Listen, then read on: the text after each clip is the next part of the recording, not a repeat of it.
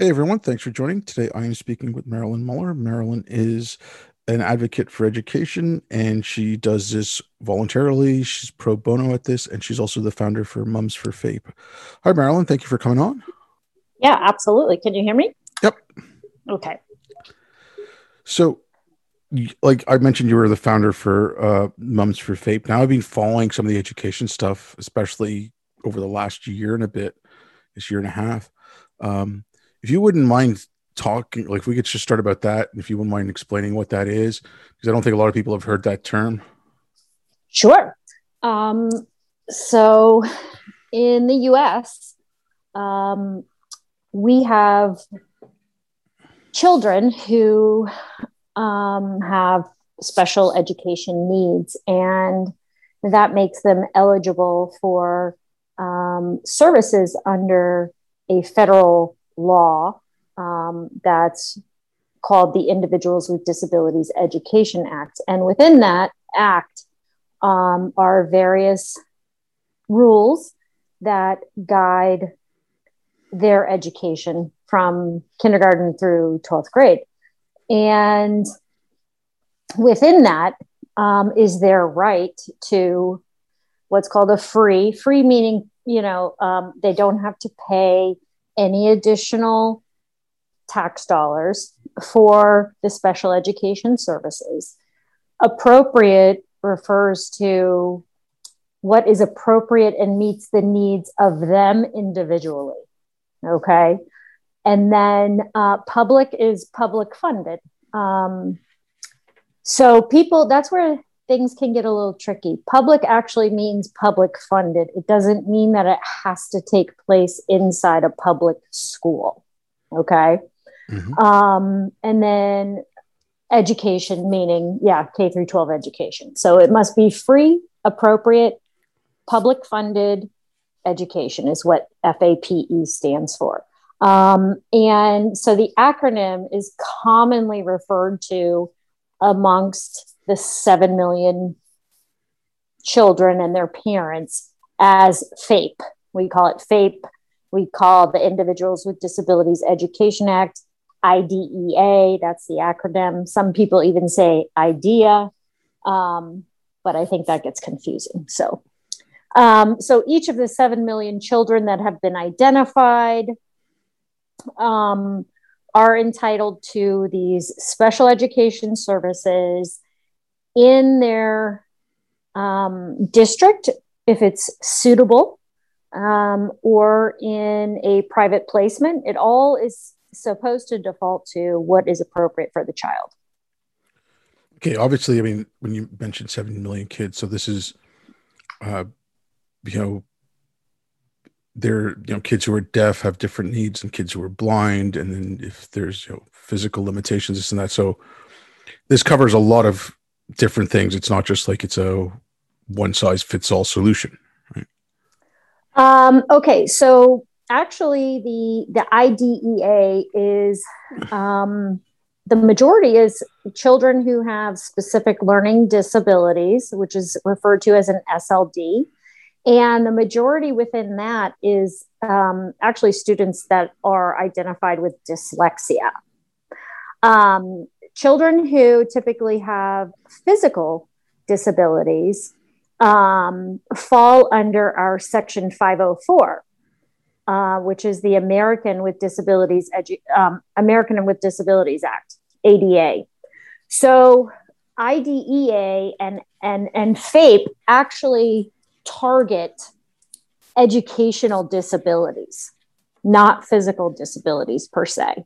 Okay.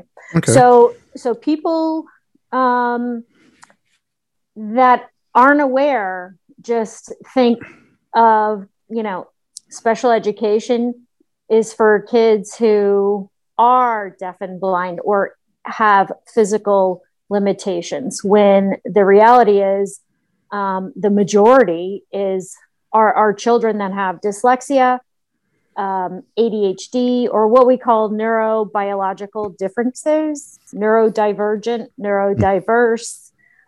Those are typically some key words or hashtags that you'll find like on Twitter, Facebook, and you know, the World Wide Web. Okay. Now, especially since COVID and kids are staying home. And like I said, I only started following this stuff a couple of years ago, as far as, you know, like when I started looking at education, I was looking at it from a different angle, but I started seeing some of this stuff, and it's, you know, you look at the numbers and it's already staggering, like 66% can't read, you know, the number that can't do math is higher. So this past year, I mean, you know, plenty of articles about how kids are being left behind, but there wasn't, if I hadn't been following this debate, I don't think I would have seen, you know, that you had like students who didn't have things like dyslexia or ADHD, you know, they were already worse off to begin with, but now they were even falling further behind. So can you talk about some of the limitations of last year and how, like, did it help highlight things with you guys, like with the school boards and stuff, or is it making things even worse? Well, I believe that it has been a true unmasking of the issues that parents of children with receiving special education services have always known. But since we are a minority, again, about 7 million children in a system that educates about 55 million. So, you know, no one really listens to us. We've been seen historically, or not seen, really as expensive to educate, time consuming, a drag on education. When the reality is, if you become an informed citizen, since we do all fund this system, I think it's more important to be an informed citizen. So if you take the most vulnerable child that's in the system, and you can teach that child to read, write, spell, and numerate proficiently, to thrive, basically, to do what education is supposed to do. If a school can provide that to the most vulnerable, then all students would thrive, right? So in my experience, my child was in public school in our town, started kindergarten, like, you know, I did when I was 5 years old in 1976. And being one of 8 children who were all publicly educated, I was very naive because I did make the assumption that she would meet all those benchmarks and not face any struggles. And so when she did, from the very beginning, I was really taken aback. So COVID really, I think, made the mainstream parent realize that the quality of the curriculum and instruction in our classrooms, whether it's general education or special education, is not great. The quality is not great. And they now had an opportunity to look through the lens that we never had access to. Like parents, the only way into the classroom is to volunteer, right? And if you don't have time to volunteer because you're working, then you basically never really see your child or other children in that environment. So COVID put everyone at home.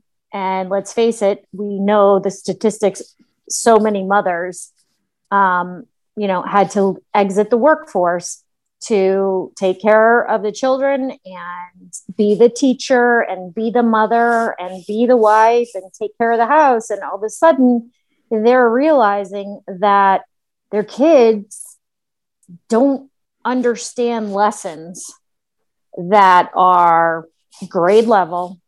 they don't understand the instruction. They're seeing the frustration. They're also seeing the quality of the instruction. So if a parent can't understand the instruction, and I'm not saying it's easy to understand Common Core math or any of that jazz.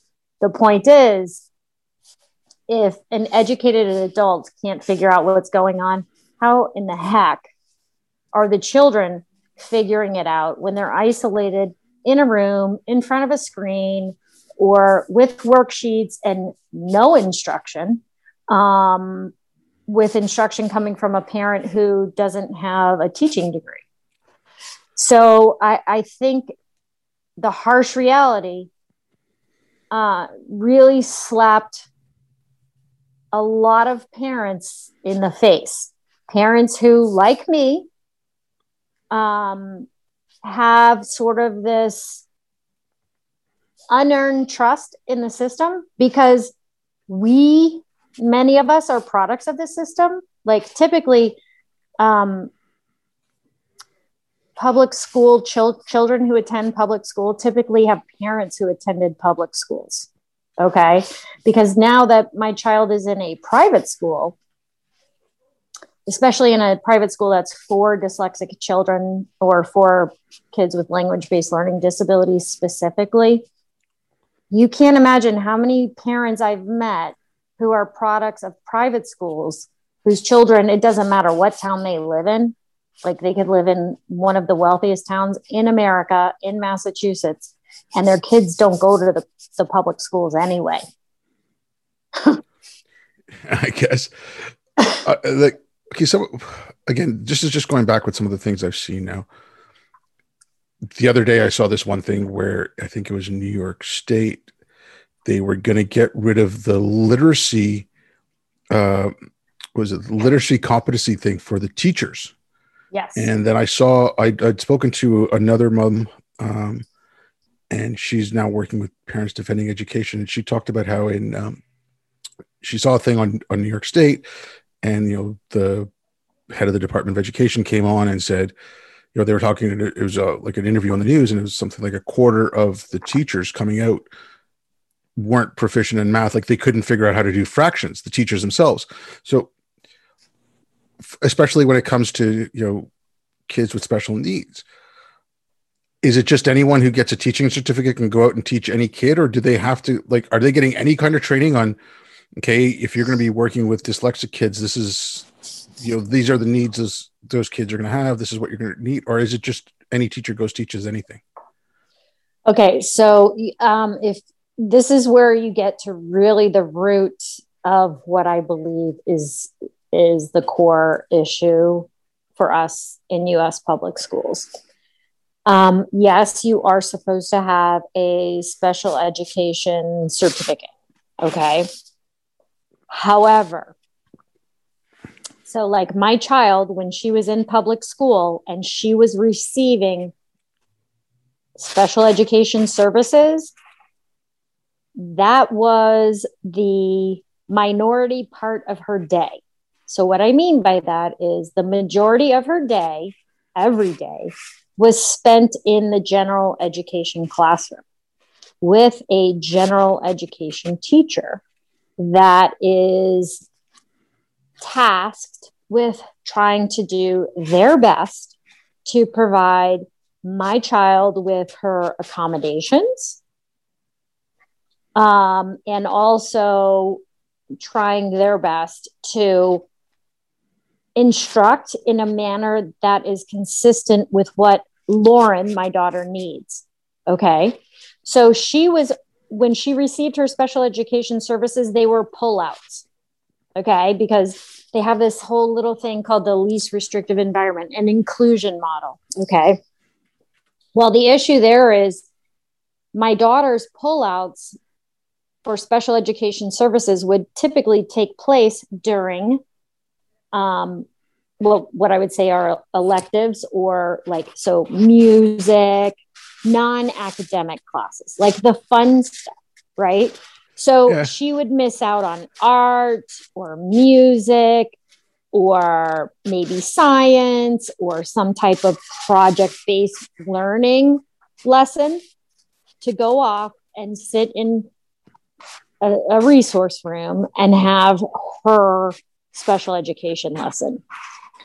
But that would be maybe once or twice a day. Okay. So the services are a very small portion of a child's day, and the majority of her day is spent in the general education classroom. So if you have a general education teacher who's not trained in how children with neurobiological differences or difficulties or disabilities learn, then you have a child who's basically lost in the mainstream about 80% of their day.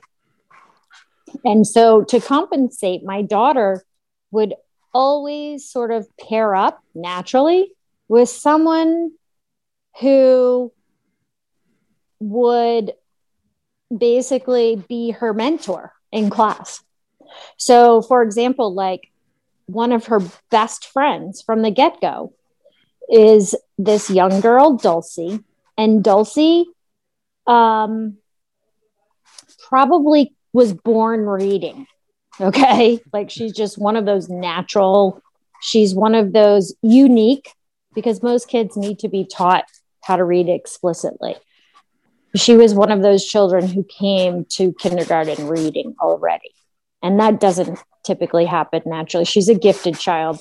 But Lauren was very smart. She paired up with Dulcie, and Dulcie was almost like her teaching assistant. So when the general education classroom teacher would teach like a math lesson or any lesson, and they do little breakouts, Lauren would always pair up with Dulcie. So Lauren, from the very beginning, learned how to compensate for her own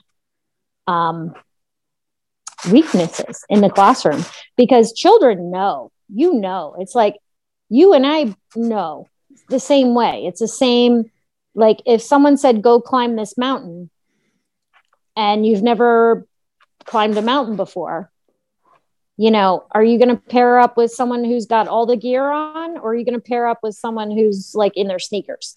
You know, yeah. You can kind of figure it out, like intuition, common sense, like, because, you know, Lauren, at least my daughter, is very, very highly intuitive. You know, I think those are just things you're born with and can't be taught. But she was able to find buddies, friends, classmates who could help her with her math and her, you know, ELA lessons and things like that. And it wasn't until I always volunteered, but it really hit home for me in first grade, because I think kindergarten was more like playtime volunteering. You know, you were there to just really assist in little, you know, like sensory projects. But in first grade, the teacher would give me like these math worksheets, and it was literally a black and white piece of paper. And I'll never forget. It was math worksheet, and they were working on quarters and dimes and nickels and counting money. And up at the top was, you know, like your quarter, your dime, your nickel, your penny. And I used to always think, like, why don't they have like actual pennies, you know, actual change for them to work with? And so my daughter, it was when I realized that she needed multiple, like I would get 4 quarters, you know, 10 dimes, 10 nickels, 10 pennies.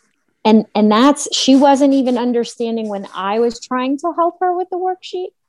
And so I got frustrated, and that's when I went to my own purse and got change out. And once she was able to like put her hand on, and I was like, okay, you know, here's 4 dimes. If 4 dimes are 10, you know, if a dime represents 10 cents and you have 4, what does that mean? And just the fact that she could put her finger and touch the dime and be like 10, 20, 30, 40 was helpful.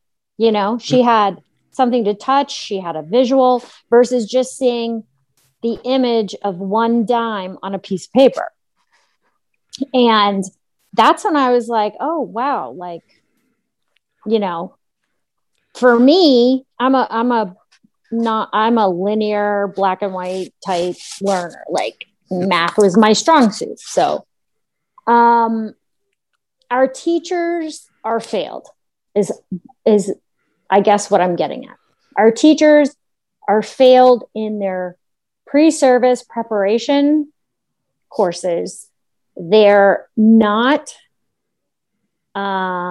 receiving what we call the science of reading and learning in the teaching colleges. And so they're graduating ill-prepared with how humans actually learn. I mean, sorry, I didn't mean it, but like I've been looking at that, and it's, I mean, just like that, what you just mentioned there, and that's something I've been seeing. It's, you know, you're, again, when you're taking away literacy requirements for teachers, and Washington State, I believe, took that away 2 years ago. Yeah. And it's, who does that serve? If the teacher themselves isn't literate. And when I say isn't literate, I mean, okay, they might be able to read and might be able to function daily, but they don't know, you know, I know how to read, but there's no way I could teach a little kid how to read. I mean, I'd lose my patience, I think. You know? Correct. There's a difference. Correct. So, and it's, I think it even said like academic literacy. So, I mean, that's different than just being regularly literate. So that's,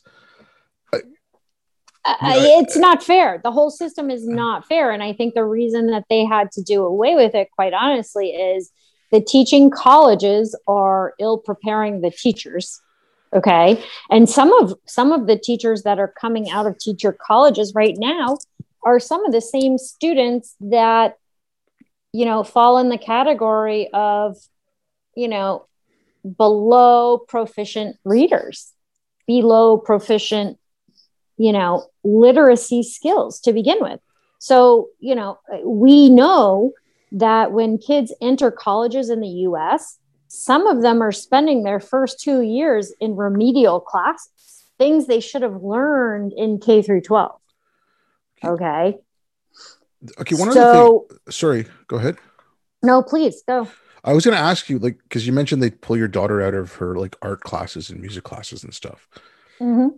Now, first of all, that's, you know, I wasn't a big fan of the music classes, but, you know, especially when I got older, I liked the woodworking and things like that. But, you know, the art classes or, you know, even if it's a gym class, like it was something, it was other than, you know, do your math and read this. Yeah. Yeah.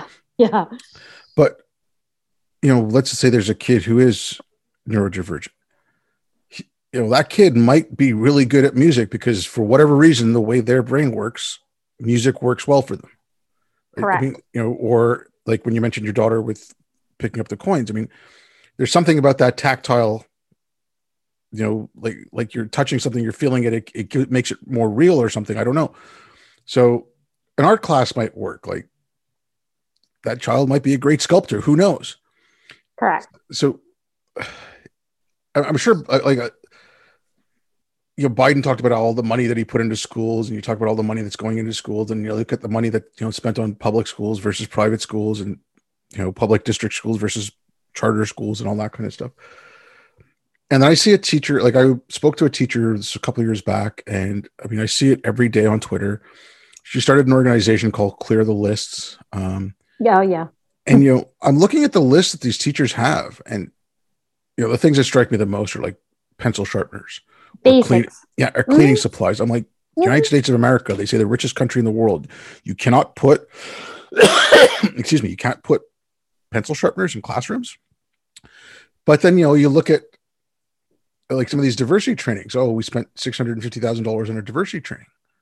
Don't get me started. No, but I'm just like scratching my head. It's like, okay, you know what? I don't even want to get into the content of those things because I like that. That's a whole other story. But if you can't put a pencil sharpener into a classroom, that might be. Then why are you even thinking about teaching them something other than literacy? Yeah. Or, I mean, like so for your daughter or for, you know, other kids, smaller classrooms, like, okay, I'm going to go back to when I was in grade school. So this was the school I was at in, I think it was in 77. And this was, okay, this was physical disability. So these were deaf kids, but they had a special class for deaf kids. But one class every day, they would come in with us. And it was, I guess it was just to get, you know, us kids used to deaf kids being in school and for them to have like a regular classroom. I don't like, I was, you know, it's kind of like a, it's kind of like trying to, it's an inclusion type model. Yeah. Yes. But it was like I said, it was only, that was only one class a day though. They had, you know, the rest of the day they had their classroom where they were, but I mean, some of it was kind of neat because I shouldn't even say neat, but you know, I learned because of that, that if I, you know, if there's someone who's deaf or hard of hearing, slow down, you know, correctly empathy. Pronounce the words. I mean, like, yeah. Otherwise, you know, kids don't have to think about things like that, right? And I still learn little things like that to this day. But so, I mean, couldn't like instead of spending, like I said, $650,000 on a diversity trainer or whatever, make smaller pod classes for the children in that school who are, you know, who have learning disabilities or who are special needs or like, like is there like when can parents? How much can parents actually do about the funding? Like if you go to PTA meetings and board meetings and whatever, like how much? Forget about PTA because I guess the PTA organization, from what I understand, you know, I never got involved in things like PTA because from the get-go, my daughter was struggling. And so I was so absorbed in her struggles. There was no time for me to go to like a PTA meeting. And so what I'm going to say about the PTA is only what I hear from people who have been involved in PTA. And that is that apparently PTA is sort of like a quasi union cheerleader at this point. So, you know, most parents that I know steer away from PTA. Now, going to a school board meetings, I encourage that for all parents and citizens, because again, like I said, we citizens. So whether you're childless by choice, or you're a grandparent, or you're single, and you know, whatever, you don't have to have kids to be going to school board meetings, but you should be going to school board meetings because your tax dollars are funding the system, and the system's primary responsibility, in my opinion, should be to ensure that each child is proficient in reading, writing, math, you know, the 3 R's we'll call it. They should be 3 R's proficient. Number one goal. Number two goal would be like social skills in a classroom, right? Like how to get along with other people, you know, empathy, compassion, respect. And beyond that, I think maybe number three would be to explore what their interests are, perhaps. Like they get those 13 years to figure out, oh, I really like math, or, oh, I really like writing, or, oh, I really like art, if you catch my drift. Like that's the top three things education should be, in my opinion. Not activism, not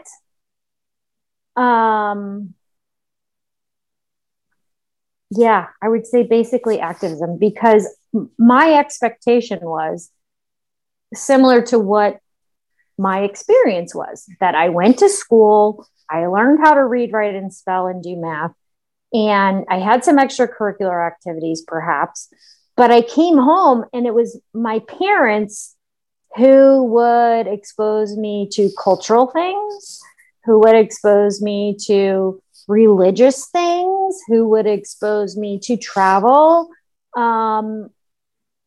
and my neighborhood and my environment and, you know, volunteering. Like that's parents' role, in my opinion.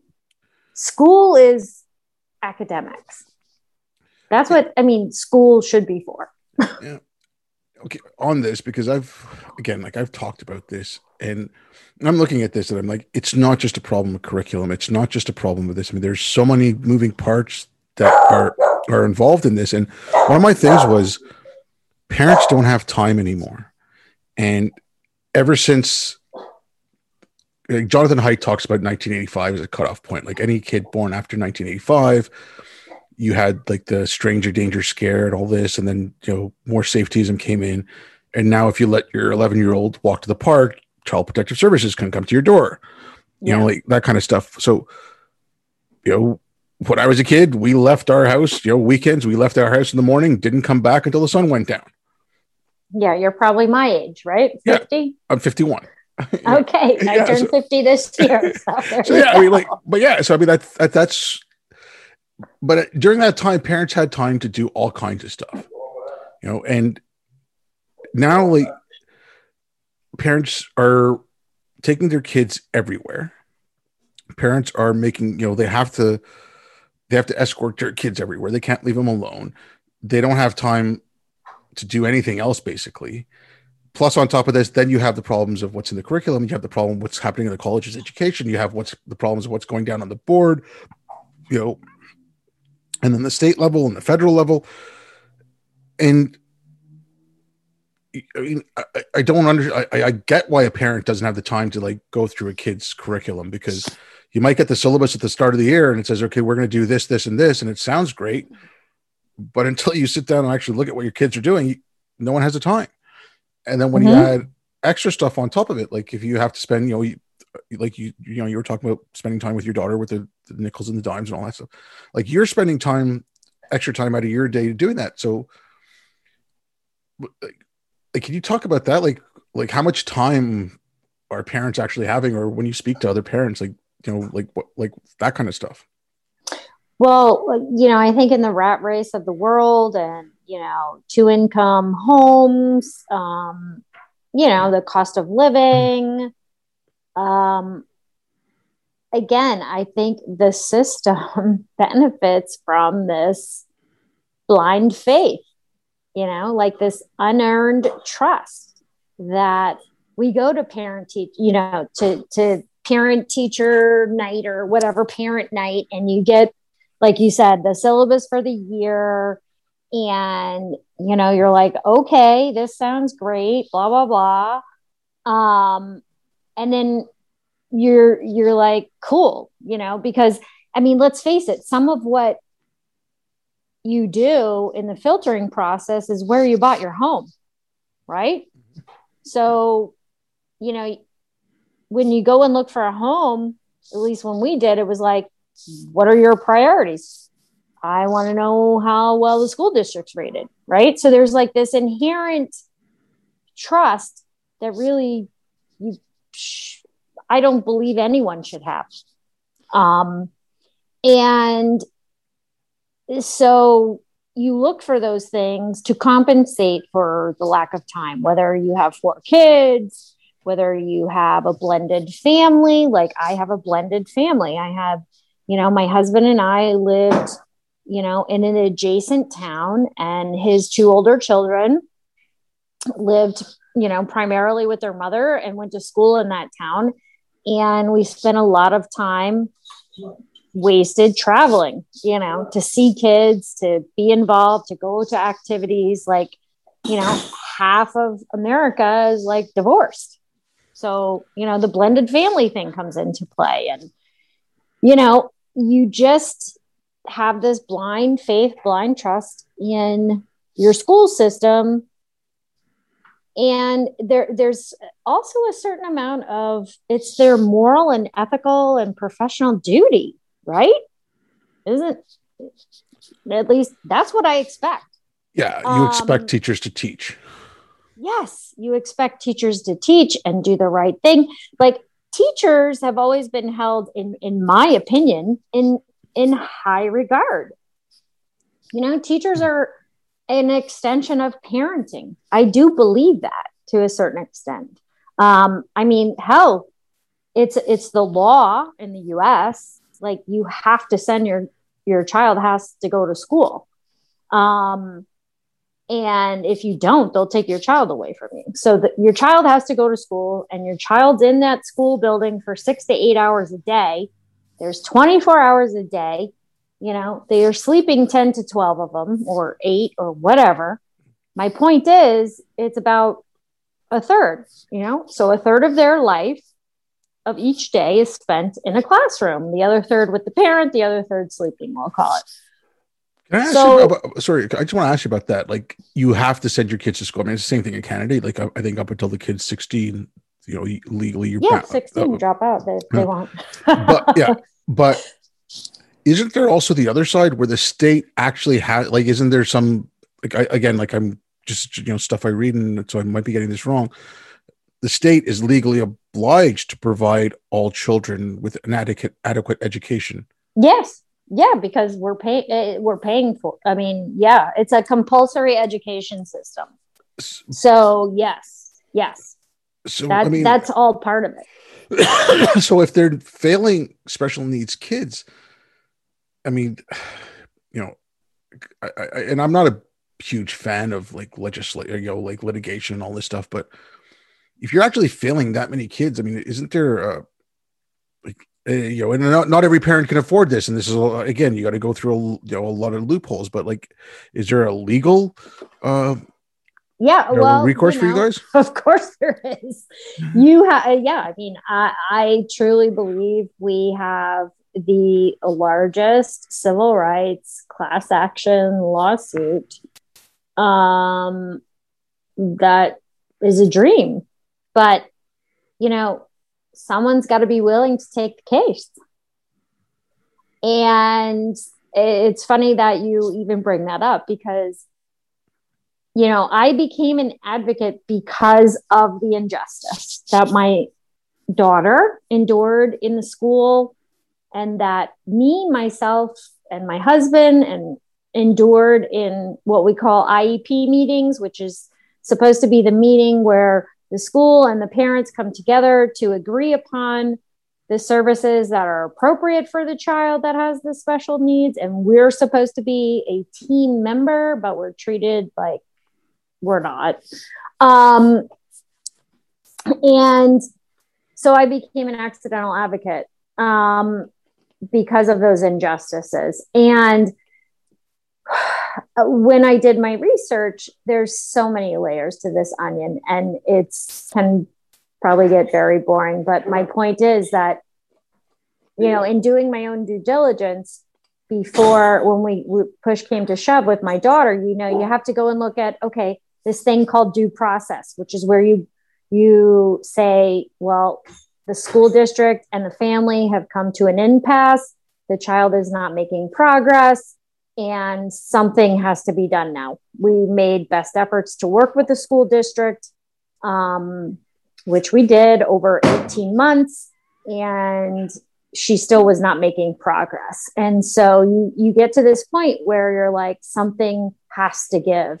And so your choice is to sue the school district through due process, basically, or to remove the child and homeschool or private school or something of that nature. But again, all these things cost money. They cost money to do. Okay. So not everyone can do it.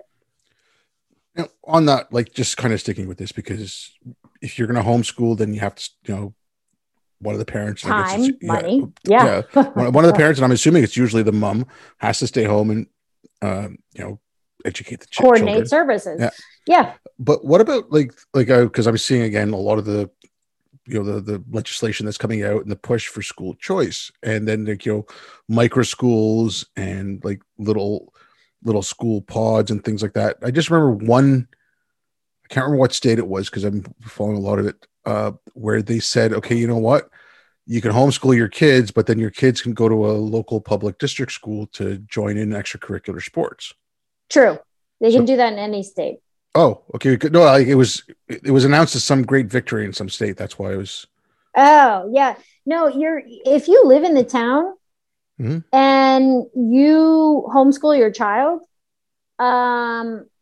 the child should always be eligible to participate in extracurricular activities with the district kids. But like more on the school choice thing, like where they're making, you know, a couple of states said, okay, we're going to have the money follow the students, not the school. Yep. Now, if parents, like, now if I was in legislation, let's say you pass that kind of law, but then, you know, you don't have any structure there. Like if the government wants that to succeed, they would have to put in a structure where they can say, you know what, here are some resources you guys can use and you could form a micro school for your neighborhood or something. I don't know. Mm-hmm. But so are you seeing anything like that? Or is it just, okay, great, you're going to get the money. Like, I mean, you know, fine, whatever they spend, you know, $15,000. I don't know the numbers, you know, $15,000 per student per year. And they go, okay, here's your $15,000 for the year. But if a parent doesn't know or doesn't have the time, like, what are they supposed to do with that? Yeah. It's a huge dilemma. But you're finding a lot of people. So like I have a close connection. Dr. Sanders is in Texas and she started her own school. It's called Safari Smart Small Schools. And, you know, she has, I think, over 20 years in the public education system. And she said, I've had enough. You know, I got into this because I love to teach children. And you're telling me what to teach. And what you're telling me to teach is not teaching children how to read and write and do math. And, you know, I'm frustrated and the children are frustrated. And, you know, I'm out of here.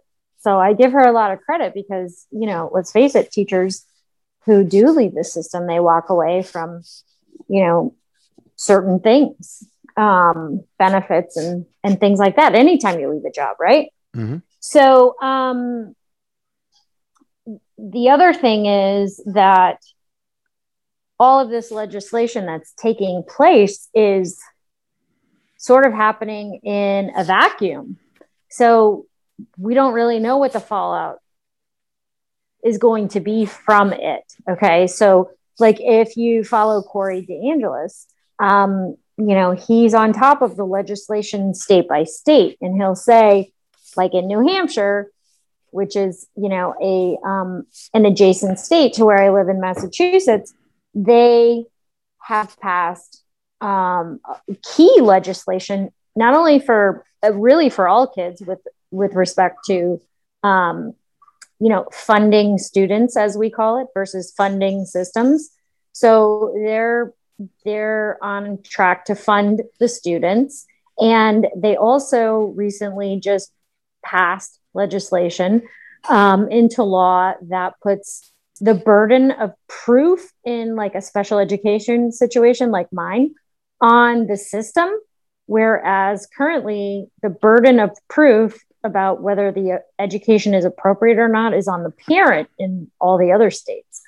So, you know, all of this is developing. I mean, what I would encourage parents to do, what I would do if we didn't have the resources to fund private school, I would find other parents with children of similar ages, similar likings, whatever the case may be.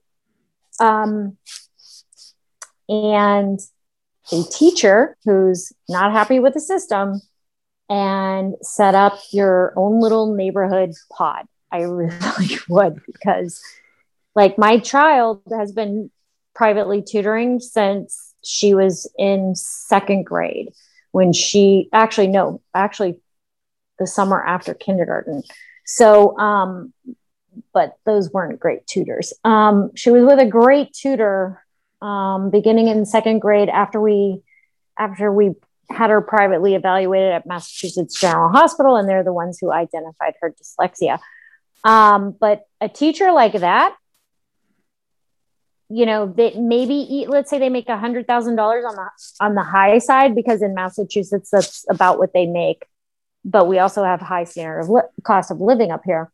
You could get 5, even 10 kids. Say you have 10 kids and you have $15,000 per child. That's $150,000 for a teacher. right? Yeah. And you find a great teacher who knows how to teach. Reading, writing, and math is all of about maybe 3 hours in a day. The rest of it, if you really go and you walk around a school in a day and you say you were to shadow a child for the entire day, of those 6 to 8 hours, you have recess, you have, 5 minutes in the hall, switching between each class, lunch, recess, PE, like a lot of wasted time. Yeah. Now, one thing I'm just kind of curious about, like I know with your daughter, because dyslexia is one thing, but like you'd mentioned ADHD. Mm-hmm. Now, again, I'm, not a parent or anything like that, but I remember hearing about it in like the 90s and stuff. And then, you keep reading about it, like, okay, they're just giving kids medication. Yeah. So like, has that become like the de facto thing in schools where, the kids, the kids fidgeting around too much, just give them some Ritalin, like, or is it like, have they gone from trying to actually, dealing with the kids themselves in a different way? Because giving kids drugs just does not seem like a good idea, like especially things like Ritalin, whatever. Yeah. Okay. So I actually have a very personal perspective on this, and not everyone is going to agree with me, and that's okay. But you have to do what works for you, and you have to do what works for the child. So that being said, my stepson was originally diagnosed, I think, in kindergarten with ADHD. And he definitely was a boy. What I would, growing up, I have 7 brothers and sisters, and moms would say, oh, they're all boy, or she's a tomboy, or there were ways that they would say, like those kids who always needed to be on the go or doing something were, oh, they're all boy. So that being said, like my stepson, Jake, who I refer to as my son, because I've known him since he's 5. So our son, Jake, was identified with ADHD, and he struggled in the classroom. And of course, I did not have direct interaction in his education for obvious reasons, because that is the parent's responsibility. But I always got the secondhand version of the goings on from my husband. And so they did not medicate him until I think middle school, because what was happening is he struggled all through the early grades, the elementary grades. And when he got to middle school, it was becoming like sort of a desperate situation. And so the parents were like, okay, maybe we should give this a try. And to be honest, I believe that generally speaking, Ritalin and these medications are quote unquote sold to parents as like the fix, so to speak. Like, oh, here, take this pill and your kid will focus and the school will be fine, right?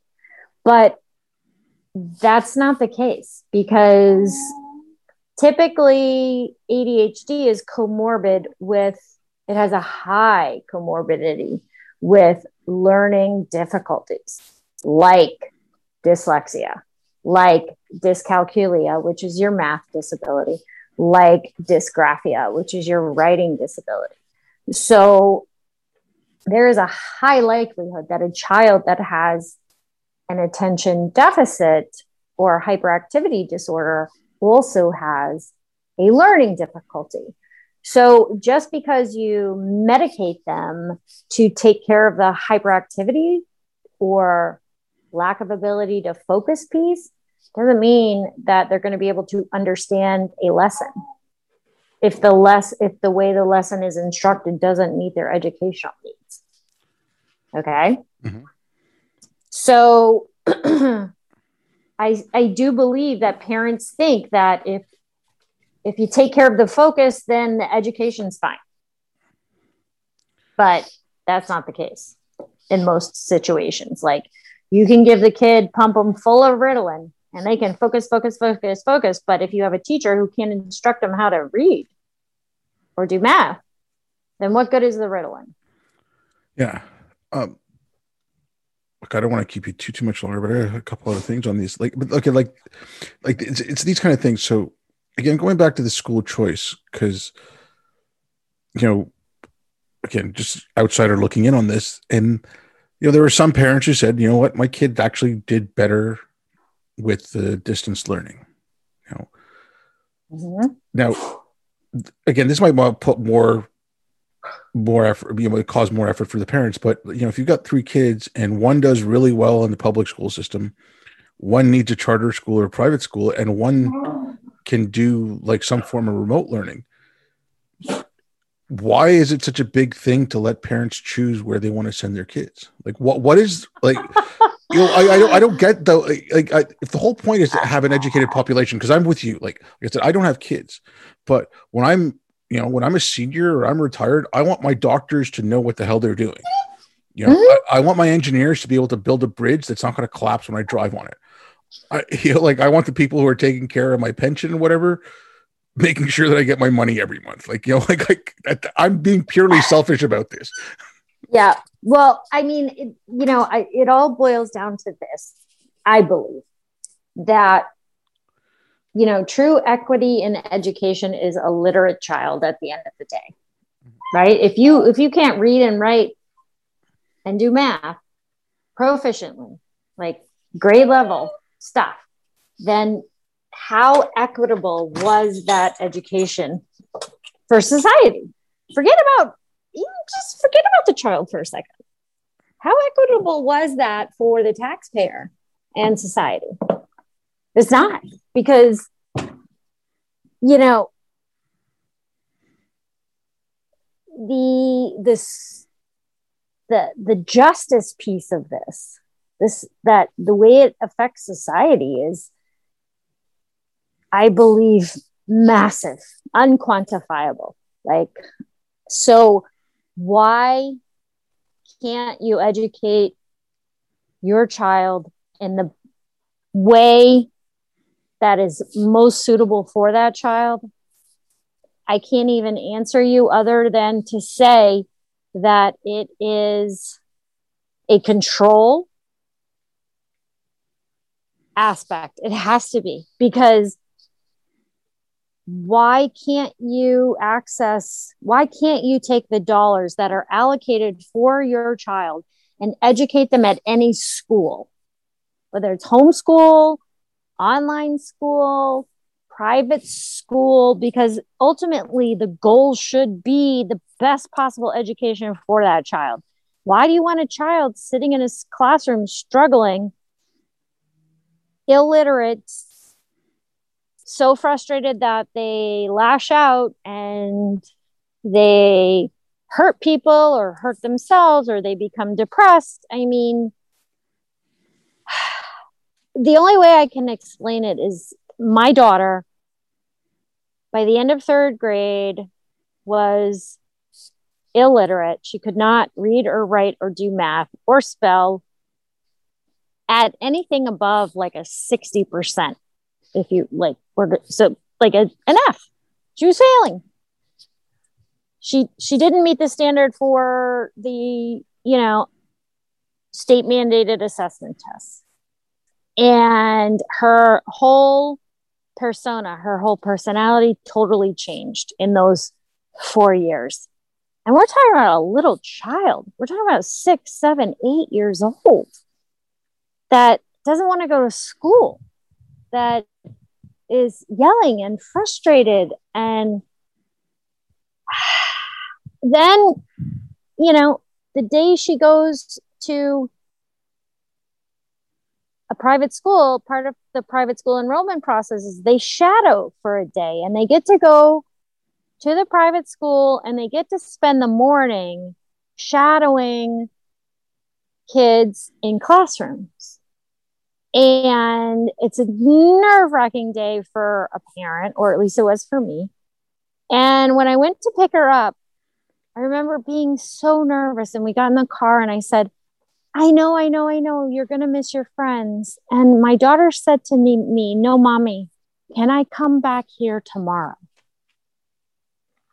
And I cried, because at that very moment, my 8-year-old child knew. She was able to articulate that this environment was so different. It was an environment she, as angry and frustrated and illiterate as she was, she came out of 4 hours in that school and said, can I go there tomorrow? With enthusiasm. And now, fast forward 4 years later, my child is above grade level proficiency. She's not that I care, because I told her, I don't care if you get all D's for the rest of your life, as long as you're happy and making progress. My daughter's a straight A student. That's awesome. She's in the highest academic placement in her 7th grade class. Yeah, it's awesome for her, but yeah. Every child has that ability. Okay.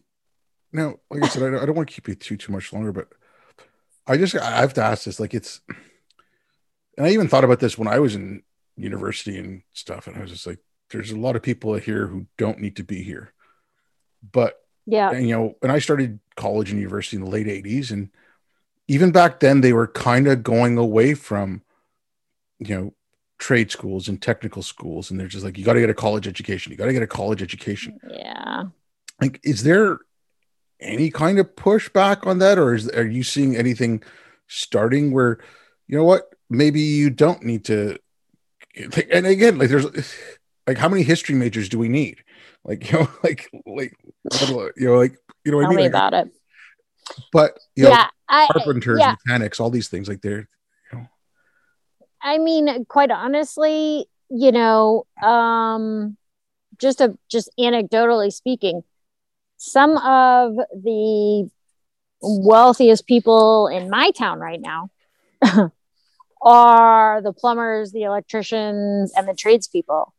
And you have all these college-educated kids who go to BC and BU and here and there, because, you know, I live in Massachusetts, which is like some of the best universities in the country and the world. And these kids have a degree in this, a degree in that. And I'm like, oh, yeah, so what are you doing for the summer? Babysitting. You know, it's like, what? Yeah, like, but it's a waste, because they're told, they're also sold a very bad bill of goods. These kids think that if they go to college and they have this degree, that they have some kind of guaranteed success in life. And then the reality slaps them in the face, and they're like, holy crap. Like, I have no skills to even operate a register at Starbucks. Yeah. But I mean, okay, even let's just say you go through med school. You know, you come out of Harvard Med School, or I don't know how much Boston College is, whatever. Your Harvard Med School is like $50,000, $60,000 a year, and you're a couple $100,000 in debt. Yeah. I mean, you know, I'm not saying doctors, you know, doctors make decent cash, but to pay off that $250,000 or $200,000, it's going to take you 20 years. And but you know, you get out of, you know, trade school, what did it cost you? Like 10 grand maybe? And starting like, you know, first year plumber, mechanic, guy who does drywall, like, you know, like carpenter, framer, like, they make decent cash and they don't have that huge debt load. Well, yeah. I mean, you know, there's two ways to look at that. Number one, like my niece, for example, her college debt is bigger than it was when she graduated, because of, I guess, interest. I don't know, the way they pay. I don't know, whatever. So, okay, great, whatever. Then you have kids who go to like a technical school, and, you know, they get out and they're working right away, and they have basically little or no debt. And you're also forgetting the fact that trade schools are, I consider, a form of art, because like to find a good plumber, to find a good electrician, to find a great drywaller, or even a home builder, whatever the case may be, that's a talent. Like not everyone can build a house, just like not everyone can do open heart surgery. So I think there's a lot of untapped potential that is being lost on this. Oh, you got to go get a college degree. And these kids, they struggle through 4 years because their parents make them do it. They graduate with debt, and then they have no job. Yeah. But I mean, okay, like just aside from, you know, and I agree with you, like, you know, a good, let's just say cabinet maker, like a guy who's a really good cabinet maker. I mean, like you can make some gorgeous pieces of furniture, but you know, to be a carpenter, to be a mechanic, to be a plumber, to be any of these things, you need to know basic maths. So, I mean, yes, you do. So like if you're in a high school and you've got a wood shop, and a kid who's having trouble in math class might actually understand fractions and understand like angles building something in woodshop, because he's doing something tangible, or she's doing something tangible, and it's or even something is like, you know, and I'm not saying that's project-based learning. That's what that is. And I'm talking about like woodshop for boys and home ec for girls, because I know. In my high school, we had home ec, and everyone took it. But like even something like home ec, you're learning to cook, you're learning to budget, you're learning skills. You know, like, and it's, and you're learning something, you know. Yes. It's not like I always laugh at a friend of mine, because, you know, he's the same age as me, and even to this day, like he can't make like craft dinner without following the instructions on the box. And I'm like, come on, man, like it's, you know, like it's just, you got to be able to do something. like no, I literally had to help my stepson teach him how to boil water. And I'm not joking. So yeah, I mean, he didn't know how to use an ATM. Yeah, it's scary out there. Yeah, but I mean, you know, also like for myself, like I'm a geek. I work in IT, and you know, I was good in math, whatever. But I took woodshop. I like woodshop. I like working with my hands. I like doing something. Like, you know, it was like I said, it was something tangible, and it's okay. I built this. It's not, you know, yeah, I got 100% on my math test. That you feel good or whatever, but like actually building something in woodshop, or you know, like take the AV class and you're learning how to develop pictures and things like that. Like it, you know, it's a sense of accomplishment as well. Hell yeah! I mean, people. There's a huge undervalue of, you know, that sense of accomplishment. But you're right. I mean, that's why, you know, I focus on the science of reading and literacy proficiency, because literacy is life. If you don't have, you know, basic literacy proficiency, how do you do any job? How do you even fill out the job application? Look, like I said, I don't want to keep you too much longer. Just one last thing. Like if you want to let parents, if you want to give like a last pitch for parents, like what they, you know, what they should look out for, or what they can start doing to, whether or not it's special needs, but if you specifically want to speak to special needs, you know, parents of special needs kids, like what they should start doing in their neighborhoods, like, you know, tell them about your organization, what, you know, what they can, how they can get a hold of you, anything like that. Well, you know, our, first of all, I think that they should all go to at least one school board meeting. They don't have to speak, but they should observe to see what's really going on. You know, number two is, you know, being engaged in your community in so much as like, you know, talking to the teacher, like, you know, were you trained in the science of reading? Do you know how to teach reading? Like, is this a balanced literacy curriculum, or is this like a structured literacy curriculum? Those are probably, you know, two key things: science of reading, structured literacy. If a teacher tells you no, you should be concerned.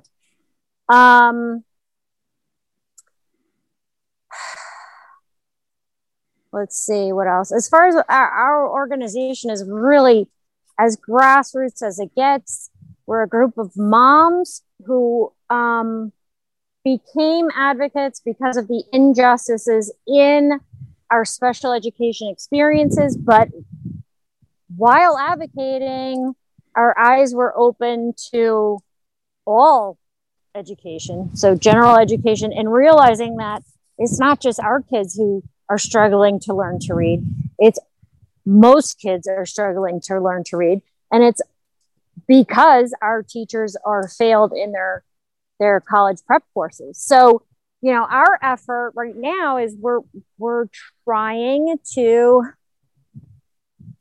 you know, I guess, ask for policy change, for policy change at the teaching college level, so that all teachers, or at least all colleges that receive federal taxpayer dollars or any taxpayer dollars, must graduate teachers that have a certificate in, you know, science of reading. And, you know, as far as our special education focus is, you know, collectively as taxpayers, we pay an additional $14 billion per year historically on average to fund special education services. And those services are supposed to ensure that each child receiving services graduates prepared to further their education, gain employment, and live independently. Yet 79% of them are illiterate. So that tells me that the federal law is a systemic failure, and basically taxpayers are being defrauded, right? Because $14 billion for, you know, 69 to 74% illiteracy rates of special education students. So, you know, I would love to see a congressional investigation instead of investigating, you know, GameStop. I'd like to see them investigate special education failures, like something that actually means something. Yeah.